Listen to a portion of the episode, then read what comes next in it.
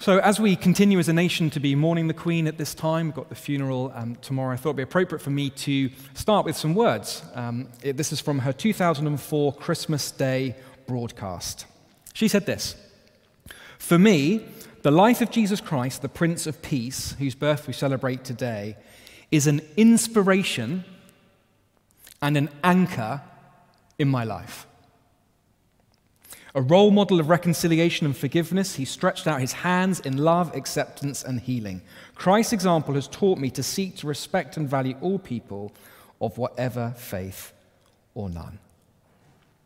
These words spoken by the Queen were inspired by this very parable of the Good Samaritan. Words that point us to Jesus Christ as an inspiration and an anchor in our lives, which I put to you, all of us need right now. Speaking to some of you last week, you've been mentioning the start of the academic year. There's already just so much coming at you. It's like wave upon wave crashing over you, and some of you are finding it really hard to keep your head above water. Some of you this week I spoke to get increasingly nervous about the war in Ukraine that is carrying on, the Ukrainian army pushing back into Russian territory, or sorry, back into territory that they had before. And now, like the news, if you're reading some of the news articles, they're saying, well, what's Putin going to do in response to this? And will he ever think about, you know, the nuclear button? And so life seems a little bit even more fragile right now, a little bit more insecure. Obviously, we're all mourning the Queen right now. Chatting to some of you just this past week, you said not only is this bringing up grief for the Queen, it's bringing up grief for you, for other people in your life, loved ones that you've lost. And it's just very emotionally destabilizing. It's very hard to sort of focus and concentrate. And like when all these things are coming at us at the same time, then where is peace? Where is hope to be found amidst it all? Last week, we saw the call to follow Jesus Christ, to put him first above anyone, anything else. And to do that is that experience of joy, not just in the future when we see him face to face, but a joy in the present now, amidst all this instability and uncertainty. And it begs the question, okay, well, what does following Jesus look like? We hear the call to follow him. What's that look like day to day? How do you do it? How do you get this joy with him? What does genuine Christian discipleship look like? That's what this passage is about. If you're someone here looking into Christian things, this will give you very clear expectations of what a life with Jesus Christ, a relationship with him, looks like. Three things for us to see. First, following Jesus Christ means living a life of love. Following Jesus means a life of love. Verse twenty-six. On page one thousand forty-one, if you want to follow um, along. Um, Jesus says in verse twenty-six, "What is written in the law? How do you read it?" And then this expert in God's law answers these very famous words. "Love the Lord your God with all your heart, and with all your soul, and with all your strength, and with all your mind. And love your neighbor as yourself." The two greatest commandments. The two commandments that summarize the entire Old Testament law. Love of God, love of neighbor. Followers of Jesus are called to a life of love. And just to be clear, what do we mean by the word love? Many uses of the word love in the Greek language in the New Testament. We're not talking here romantic love, that's eros. We're not talking here friendship love, that's philia. What we are talking about here is agape love,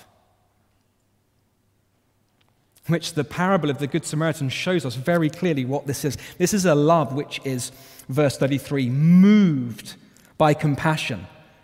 "But a Samaritan, as he traveled, came where the man was, and when he saw him, he took pity on him." Literally, he was moved in the depths of his guts towards this guy. Love which moves out to others with compassion. Agape love, which is demonstrated through costly action, verse thirty-four. "He went to him. He bandaged his wounds. He poured oil and wine upon him. He put the man on his own donkey, brought him to an inn, and took care of him." A love which looks out at others and, and wants their good, their genuine good, and doesn't expect anything in return. Verse thirty-five, "The next day he took out two denarii and gave him to the innkeeper. 'Look after him,' he said, 'and when I return, I'll reimburse you for any extra expense you may have. This is what we're called to as followers of Jesus Christ. This sort of love is costly, sacrificial, reaching out to others, moved with compassion, not expecting anything in return. Let me quote from the Queen again. It just seems so appropriate to keep quoting from her uh, at a time like this. I hope that, like me, you'll be comforted by the example of Jesus of Nazareth, who often in circumstances of great adversity managed to live an outgoing, unselfish, and sacrificial life. Jesus makes it clear that genuine human happiness and satisfaction lie more in giving than receiving, more in serving than being served.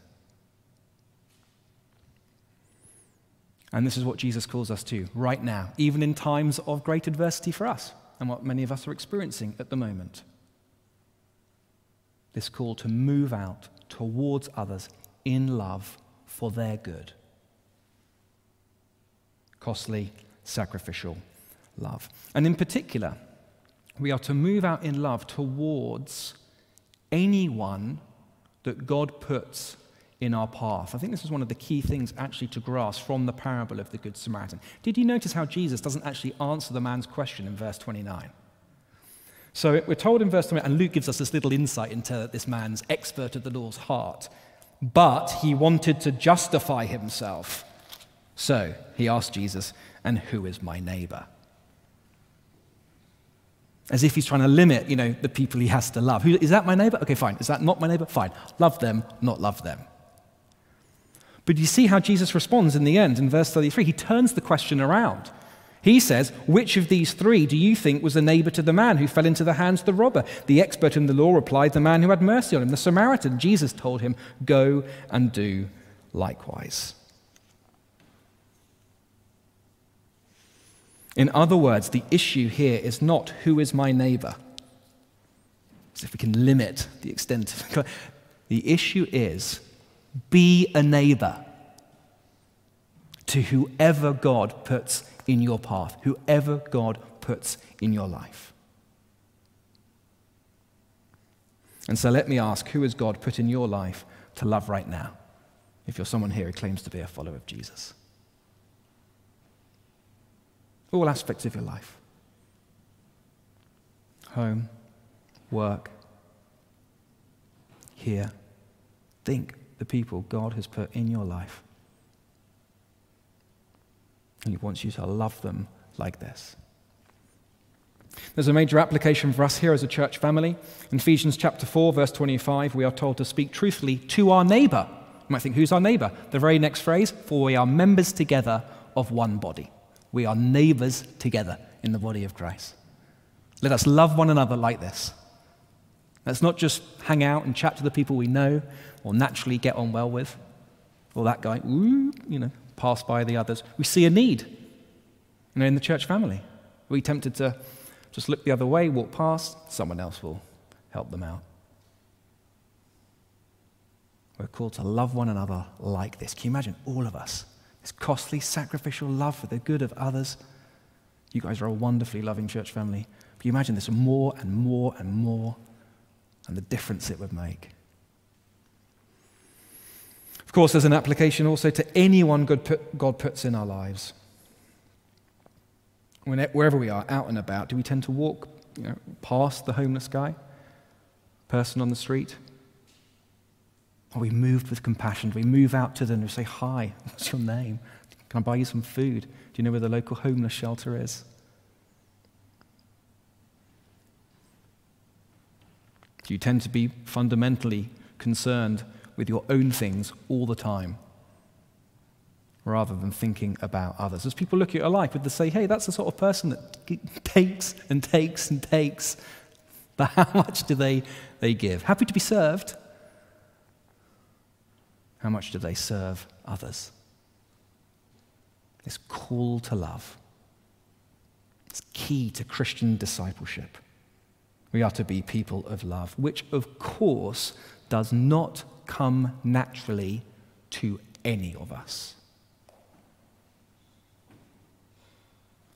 Sin curves us in on ourselves. Sin makes us selfish, self-focused. Sin makes us love ourselves naturally. Only by experiencing this agape love ourselves will we be able to love one another like this.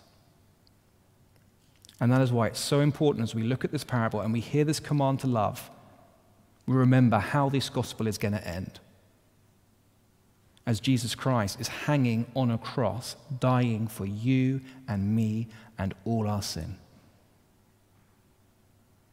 Not just a good Samaritan, a perfect Samaritan who doesn't pass by and ignore humanity bruised and battered by sin, but is moved in compassion to be born into this world, to live the life we fail to live, to die the death that we, not to pay two denarii, to pay his own life. So you and I can be healed, we can be forgiven, we can be restored to spiritual health. Do you know this love of Jesus Christ in your life, this agape love? Are you experiencing it now? That is how we can be these people of love and love others in the same way. Following Jesus means a life of love, just as Christ has loved us. Secondly, following Jesus means listening to his word. Now, as we come to this little section about Mary and Martha in verses thirty-eight to forty-two, Martha's like really busy doing all the housework. Um, Mary's just leaving her to it, not helping out, sitting at Jesus' feet, listening to him. It is vital that we don't misinterpret what's going on in these verses. I remember a boating holiday that some friends went on. This is twenty years ago. Okay, you don't know them. You won't be able to identify them. I wasn't on it. I just heard about it afterwards. But they're on this um, boating holiday, and it's one of those holidays where you're going through locks, you know, every... I don't know, every few hours, and um, and in the locks, right, each of you need to make sure you've got your rope on the pilings, feeding it through as the water's going up and down. There are four of them on this boating holiday, and whenever they came to one of the lock, they noticed that only three of them were coming out to help. Right? And it's pretty hard work, and they need to do it, and so after a while, they're just getting really frustrated. Where's the fourth guy? Like, I can't say the name, so where's where's the fourth guy? And so they decide to go down, like, into the boat, and they find him in the, in his cabin, and he, he's just reading the Bible to himself all the time.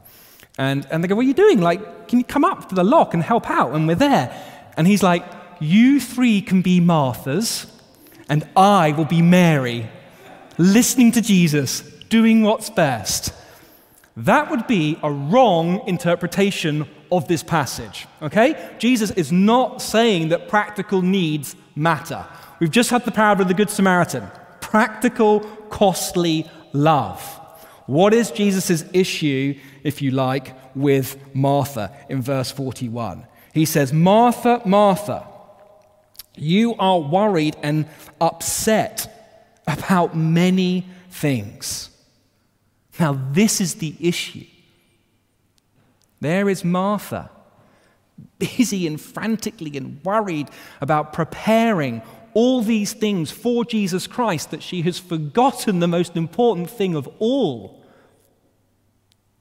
which is to actually spend time with Jesus and listen to him and relate to him and hear everything that he has for her. Now, to be fair to Martha, there were certain Jewish cultural barriers back then. Okay, women in certain rooms in the house, men in certain rooms in the house. Different roles, women doing the housework, the preparing, men sitting at the rabbi's feet, learning from them. And so Martha might well be thinking, what on earth is Mary doing? Has she not she forgotten her place? Does she not know her role? And women, I hope you take so much encouragement from this as Jesus just blasts straight through these cultural barriers and says, no, Mary is doing the right thing. God's love in Jesus Christ overflows to all, over all cultural, racial, egalitarian barriers. Men and women, equal members in the kingdom of God. Come, sit at my feet, learn from me too. Seventy years ago, Queen Elizabeth the Second was presented with a Bible at her coronation ceremony, told by the Archbishop of Canterbury, to keep your majesty ever mindful of the word of God, we present to you with this book the most valuable thing that this world affords. I mean, can you, I mean, we're too young for it, aren't we? But maybe it'll be the same with, the, with King Charles when his coronation is next year. But can you, they don't even know the value of the crown that is put on the Queen's head at the coronation. Some experts have valued it at three to five billion pounds, let alone the rest of all the crown jewels, right? And all the estates that the Queen had, everything. And they're saying, no, this book that you hold in your hand is way more valuable than any of that. And the Queen knew it. She nods her head, and throughout her life, she knew that this book, the book that you guys have there in the pew right now, for centuries, people in this country didn't have a Bible. We've got it. She knows this is the most valuable thing in the universe because it's the very living word of God, and it contains all the wisdom we need for everything going on in our lives right now, even the words of eternal life.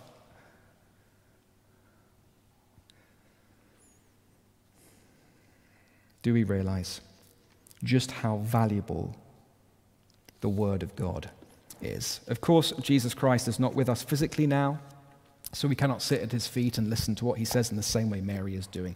But whenever we read our Bibles by faith, we hear the very living God, our Creator, our Savior, speaking to us personally, intimately, relevantly. Everything that's going on in your life right now, Jesus speaks into that. Jesus has a word for you, and it's waiting for you right here. Any of the questions on our mind right now, how do we find peace amidst all this uncertainty? How do we find strength to fight another day? How do we experience Christ's agape love for us, that we might have the same love for others? It really is here. As we sit metaphorically at Jesus' feet and listen to what he says to us. The most valuable thing that this world affords. Can I ask, what distracts you from spending time with Jesus, listening to his word?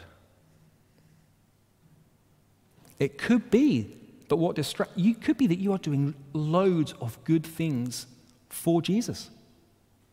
Like Martha, you could be doing loads of practical things. You could be serving him in many, many ways. And yet you're missing the most important thing of all, which is him. Listening to him. Relating to him. At the heart of Christian discipleship is a personal relationship with Jesus Christ. Part of that is listening to him speak to us. Perhaps you're so distracted with life and everything you've got on, it just slips down the priority list. Perhaps you've lost sight of just how precious and valuable the Bible is. Can you see the priority and value Jesus puts on it here, listening to him? You are worried and upset about many things, but few things are needed, or indeed only one, listening to me. We've got a little sheet, A four sheet at the back there. Um, if you're new to Bible reading, just recommends devotionals you can use, how to do it, and Bible apps. If you happen to be working from home any day, you're free at nine a.m., just video call into one of the staff. People do it in the church family. You can join in our daily devotionals as we read a psalm uh, a day. But here is one thing to have on the top of your priority list as you go into this week ahead, as you're going into this term with all the stresses that we've been talking about so far. This will help you more than anything. One thing is needed. Keep listening to Jesus. Keep listening to his word. He knows best for you. He has all the wisdom we need. Following Jesus means listening to him. Thirdly and finally, following Jesus means daily communion in prayer. So this is verse one of chapter eleven. One day, Jesus was praying in a certain place. When he finished, one of his disciples said to him, "Lord, teach us to pray." Now, do you not find that encouraging? That even the disciples of Jesus find prayer hard. Even the disciples of Jesus need help, need to be taught how to pray. And Jesus delights to answer. Verses two to four, what to pray. Verses five to thirteen, how to pray. Verses two to four, what to pray. Father, hallowed be your name, your kingdom come. One of the most important things to learn about prayer, to experience in prayer, is a reorientation of our hearts to God and to his priorities.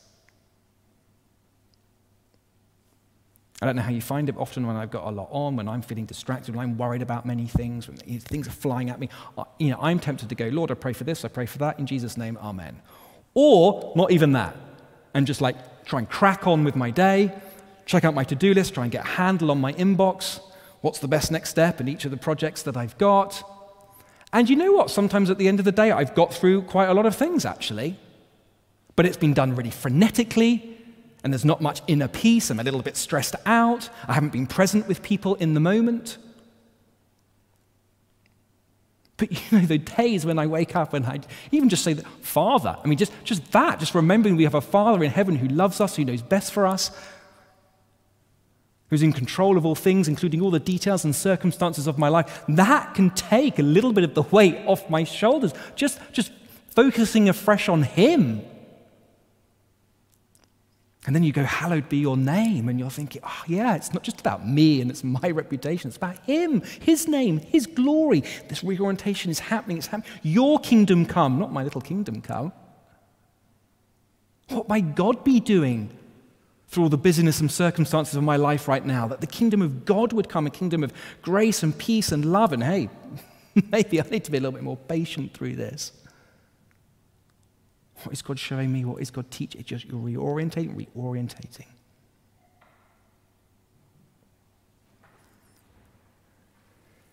Now, just to be clear, this reorientation of the heart doesn't mean my to-do lists get any smaller. It doesn't mean the difficulties and practical tasks magically go away. But it does mean that I have a more kingdom-centered perspective on the day and that everything that is coming my way.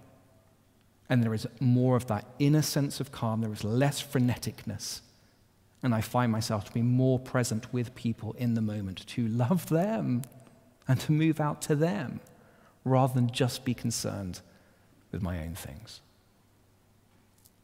And of course, we can still pray for our priorities and our concerns. Verse three, give us today our daily bread, physical needs. Forgive us our, our spiritual needs. Of course we can bring them to the Lord. The reorientation of our heart to God and his priorities must come first. So if that is what to pray for, verses five to thirteen are about how we can pray with shameless audacity and eager expectation. This is the last thing we're going to see. Verse eight. And here Jesus is talking about, suppose you have a friend, you wake him up at midnight, you ask him for some bread. And verse eight, I tell you, even though he will not get up and give you the bread because of friendship, yet because of your shameless audacity, he will surely get up and give you as much as you need. And this is the picture that Jesus uses about how we can come to God in prayer. You might think this is like a little bit disrespectful. I mean, this is God, this is the almighty, majestic, sovereign God of the universe, and we can just shamelessly or audaciously, yes, you can. Um, people tend to be very polite to me as a, a Church of England minister, as we've been through this period of mourning. I've been wearing my dog collar a lot these past ten days and meeting people in the streets and tourists coming in. And um, yeah, I've noticed that they're, they're very respectful um, with me, and they choose their words very carefully in front of me. And, and some people, some tourists, are a little bit nervous in front of the vicar, you know, of the of the church. Um, you're not. Um, they um, that's a good thing. Um, now, I was going to say, but you have seen my children here. I mean, you saw them last week, didn't you? We baptized Jessica. Well, for those of you who, who know my children and, and see them on Sunday with me, you will know, dog collar or not, that they'll come running up to me with like shameless audacity. Daddy, can I eat five biscuits? Daddy, can you take my jam um, activity that we've just done? You know, When are we going home? I'm bored, you know, and and sometimes in the middle of a conversation with someone, and they just shamelessly, audaciously just come running up. Why do they do it? Because I'm their dad. And it's pretty obvious. And Jesus is saying, if you're a follower of Jesus Christ, God is your Father. Your perfect heavenly Father. Run to him. Shamelessly, audaciously, you absolutely can. But what about my sin? He forgives your sin. Well, I can bring anything to anything. Come to him now, in your heart. Anything on your mind, just pour it out all to him. Come also to him in eager expectation. Verse nine. Ask and it will be given to you. Seek and you will find. Knock and the door will be opened to you. Verse eleven. Which of you fathers, if your son asks for a fish, will give him a snake instead? Or if he asks for an egg, will give him a scorpion? If you then, though you are evil, know how to give good gifts to your children, how much more will your Father in heaven give the Holy Spirit to those who ask him? Ask, seek, knock. It will be given to you.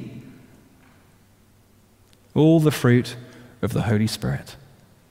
Love, joy, peace, patience, et cetera, et cetera. Lord, give me peace now, amidst all this financial uncertainty, geopolitical uncertainty. Lord, please would you give me patience right now with this particular person, with this particular work project, trusting that your timing is best. Lord, please would you give me this heart of agape love. Please help me to see just how much you love me. Make this more real, more alive, more experiential for me, so it transforms me to be the person you want me to be. God loves to answer those sort of prayers. For those of you who are parents here, if your children ask for something good, of course you give it to them. How much more? Our perfect Father in heaven, daily communion with God in prayer, listening to him and his word, responding, talking to him in prayer. Two-way communication, day by day, on the road with Jesus Christ. What is at the heart of Christian discipleship? It's very simple. Love, word, prayer. Let me pray that we would be living those lives in the week ahead. Let me pray for us now.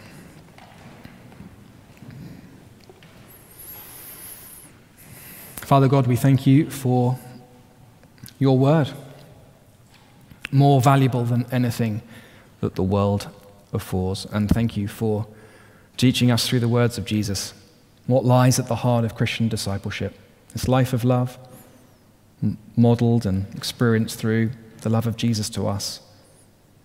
Regular listening to Jesus in his word, daily communion with you in prayer. I pray, Father, that you would reassure us of your presence with us now, just how much we are loved by you, and you would deepen us in our daily walk with you, that all aspects of our Christian life would flow from this personal relationship with you. And we ask it not just for ourselves, but for the good of all those who you put in our paths in the week ahead, that they may come to know the love of you in Jesus Christ too. And we ask it in Jesus' name. Amen.